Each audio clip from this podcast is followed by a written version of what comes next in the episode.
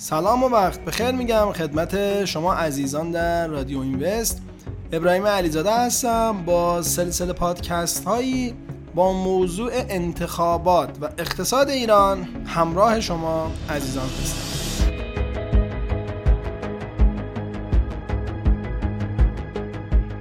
چرا قرار هست که درباره این موضوع صحبت کنیم ما؟ به دلیل اینکه اسفند ماه سال 1402 انتخابات مجلس رو ما داریم. و معمولا در دوره هایی که یک اتفاق مهم سیاسی رخ میده ما دنبال این هستیم که ببینیم وضعیت اقتصادی کشور وضعیت اقتصادی خودمون و وضعیت بازارهای مالی به چه شکل تغییر پیدا می‌کنه. اصلا میشه انتظار داشت که تغییری رخ بده که باید بگیم بله معمولا به دلیل فعالیت هایی که برای انتخابات میشه و جریان مالی که در این انتخابات ها شکل می‌گیره ما می‌تونیم انتظار داشته باشیم که اتفاقات جدیدی در حوزه اقتصاد کلان کشور اتفاقات جدیدی در حوزه بازارهای مالی و اتفاقات جدیدی در حوزه اقتصادی ما مردم رخ بده. و در پادکست اول می‌خوایم به اوضاع اقتصاد کلان بپردازیم. یعنی در مجموع اوضاع اقتصادی کشور چقدر از انتخابات متاثر میشه. بعد میریم سراغ بازارهای مالی که منظور ما دلار و طلا و مسکن بازار سهام هستش و در بخش سوم میریم سراغ زندگی اقتصادی خانوار ایرانی که اینها چقدر تاثیر میپذیرن از انتخابات پیش رو. اول اینو توضیح بدیم. انتخاباتی که پیش رو داریم انتخابات ریاست جمهوری نیستش. انتخابات مجلسه.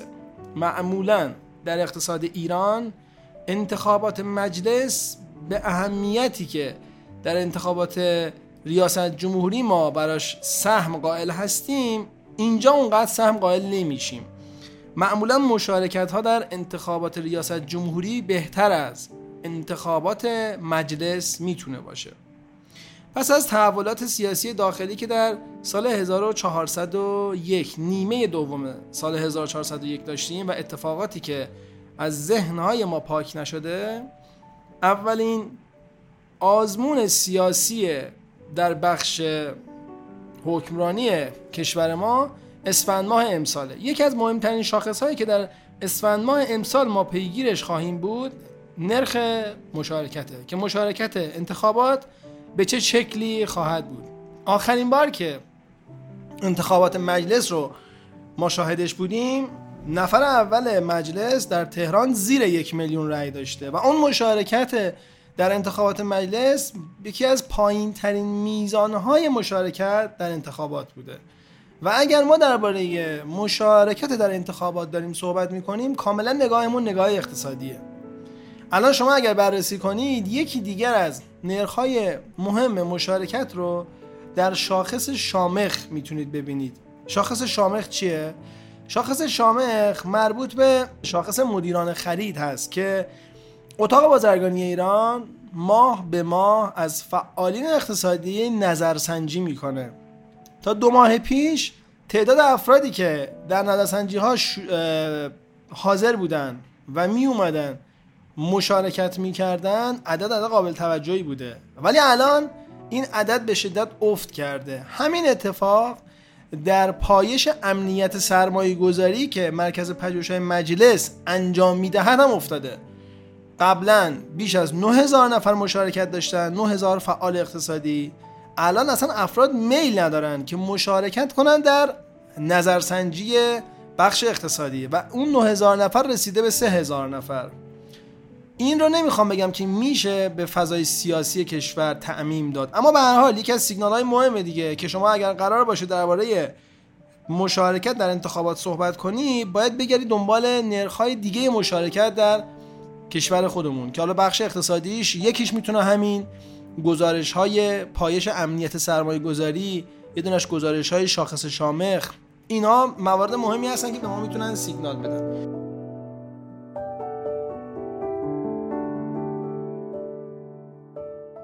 حالا در انتخابات پیش رو که انتخابات مجلس هست انتظاری که وجود داره احتمالا این هستش که مشارکت مثل دهه های قبل نباشه و این مشارکت مشارکت قابل توجهی نباشه اون طرف اقتصاد ایران چطور؟ اقتصاد ایران چه وجه تمایزی هم با دوره های گذشته خودش داره هم با اقتصادهای کشورهای دیگه اگر قرار باشه اول وجه تمایز اقتصاد ایران با دوره های قبلیش رو ما بررسی کنیم باید بدونیم که در سال 1402 اقتصاد ایران درآمدهای نفتی خوبی داره. یعنی برخلاف دوره های گذشته که سیاستگزار ما از نظر درآمدهای ارزی به شدت تحت فشار بوده اما در مقطع فعلی دستش بازه و باز بودن دست سیاستگزار باعث میشه که بتونه یا قدرت این رو داشته باشه که وضعیت انتخابات رو به شکل مناسب تری جلوه بده. حالا سازوکارش به حال بحث هست روش. اما اقتصاد ایران در مقطع فعلی در مقایسه با مقاطع قبلی یکی از ویژگی های مهمش اینه که درآمدهای نفتیش بهتر از دوره های گذشته است. اما اون طرف قضیه اقتصاد ایران در مقطع فعلی اقتصادیه که چهار سال پی در پی تورم بالای چهل درصد رو داشته. بنابراین از این مردم خیلی سخته انتظار مشارکت داشته باشیم. چون تحت فشار شدید تورم و تقریبا فشار کم سابقه تورم بودن. در بخش رشد اقتصادی در بخش بیکاری هیچ کدوم از داده های اقتصادی داده های اصلی اقتصاد کلان داده های جالبی نیستن برای اقتصاد ایران.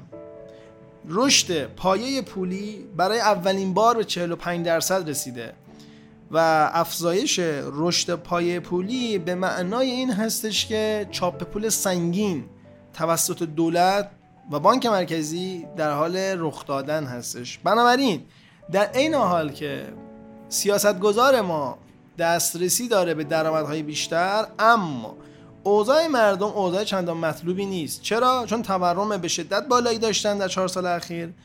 چون رشد اقتصادی قابل قبولی نداشتیم. چون بیکاری روندش روند نگران کننده ای بوده. بنابراین اقتصاد ایران وجه تمایزش در سال 1402 با دوره های پیش پیشین این بوده که الان سیاست گذار دستش بازتره برای حمایت کردن. اما اون طرف مشکلات اقتصادی به شدت حاد و روند کم سابقه ای رو دارن.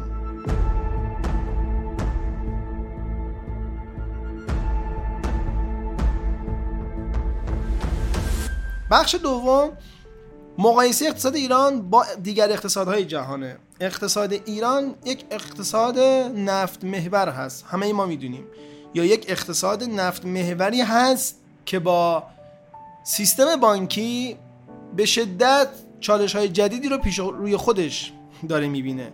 اتفاق مهمی که در, در حال حاضر رخ میده و این در اقتصاد ایران به شکل کاملا متمایز وجود داره بحران سیستم بانکیشه. یعنی اقتصاد نفتی ایران امروز چالش مهمش سیستم بانکیش شده.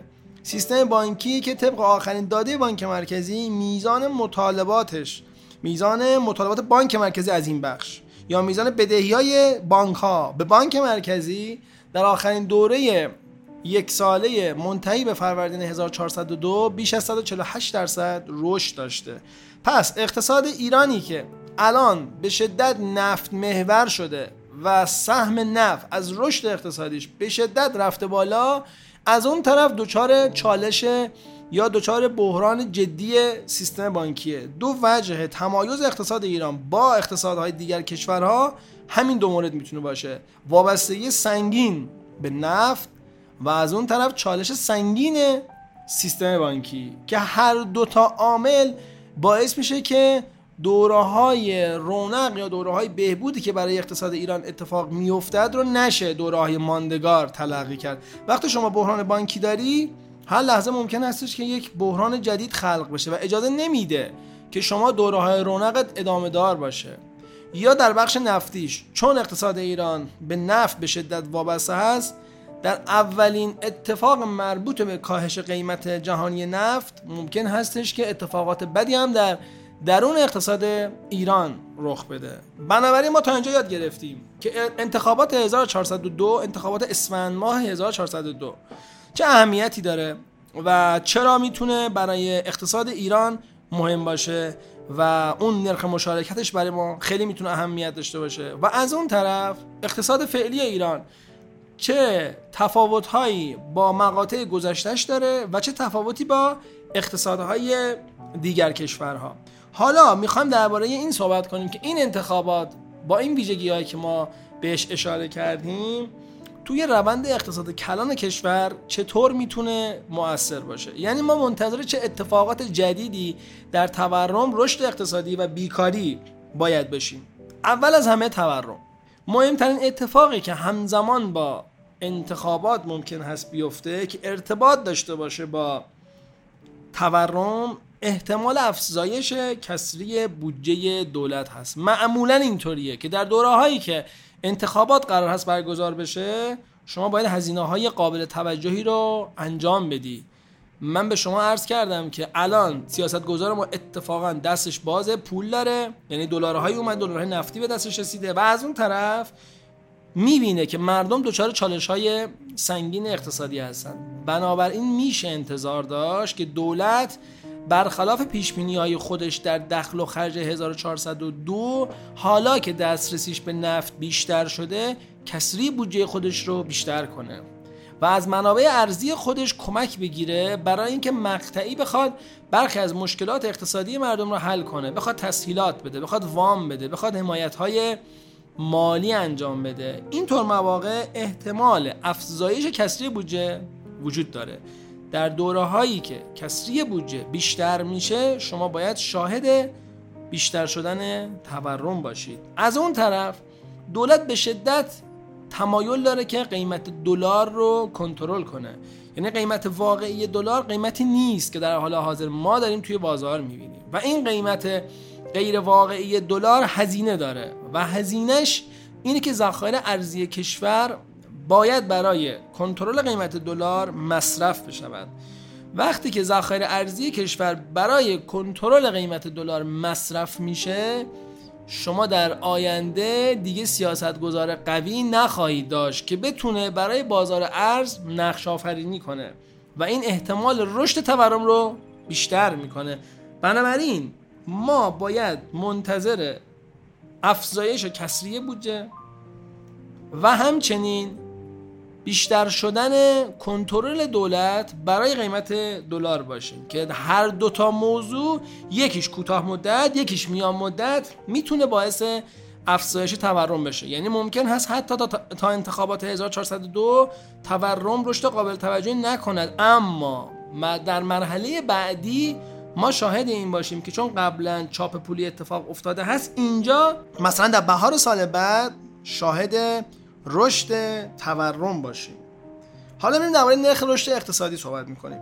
نرخ رشد اقتصادی یک معلفه مهم اقتصادیه که در کوتاه مدت نمیشه انتظار داشت که تغییرات چشمگیر درونش اتفاق بیفته. اما میشه انتظار داشت که به شکل مصنوعی و موقت رشد اقتصادی روند خوبی پیدا کنه. همین اتفاقی که در حال حاضر داره میفته یعنی قیمت نفت رفته بالا و در بخش رشد اقتصادی با وجود اینکه بخش صنعت بخش ساخت و ساز وضعیت چندان مثبتی ندارند اما به دلیل بالا بودن قیمت نفت رشد اقتصادی کشور به شکل مصنوعی و موقت بالا نمایش داده میشه.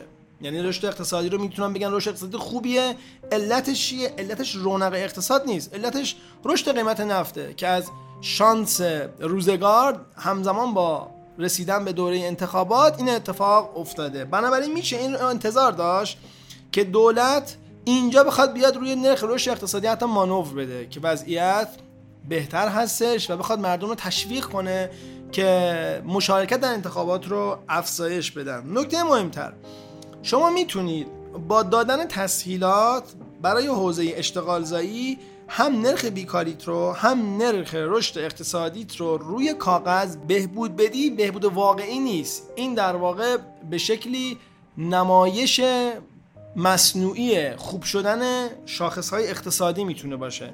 یعنی تجربه ای که مثلا ما در سال 1385 داشتیم بنگاه های زود بازده در مقاطع دیگه اقتصاد ایران هم اتفاق افتاده. فقط اون دوره خیلی نمایشش بزرگتر بوده. حالا هم همینطور.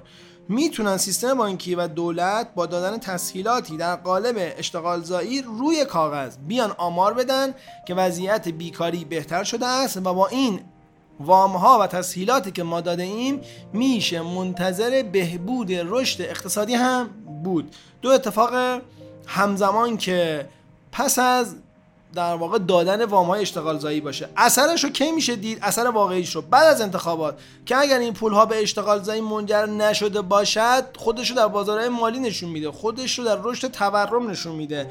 بنابراین می‌خوام بگم اقتصاد ایران در ماهای منتهی به انتخابات 1402 احتمالا به شکل مصنوعی شاهد این باشه که برخی معلفه های اقتصاد کلان مثل نرخ رشد اقتصادی و نرخ بیکاری بهبود پیدا کنن. اما بعدش تازه برمیگردن به روند واقعی خودشون و رشد اقتصادی و نرخ بیکاری روند قبلی خودشون رو که روند ناگواری بوده رو نشون میدن. در بخش تورم از طریق افزایش کسری بودجه و بیشتر شدن کنترل قیمت دلار می‌تونیم ما شاهد این باشیم که تورم تشدید بشه و چاپ پول سنگین تر بشه و کسری بودجه دولت بیشتر و بیشتر بشه. برای پادکست بعدی قرار هستش ما به کمک همدیگه بریم روی این موضوع که انتخابات چه تأثیری روی بازارهای مالی می‌تونه بذاره. بازارهای مالی منظور بورس، دلار، طلا و مسکن هستش. همراه ما باشید در این سلسله پادکست هایی که امیدوارم بتونه به دانش و دیتاهای اقتصادی شما کمک شایان توجهی رو کنه. روز بخیر و با شما عزیزان خدافظی می‌کنم.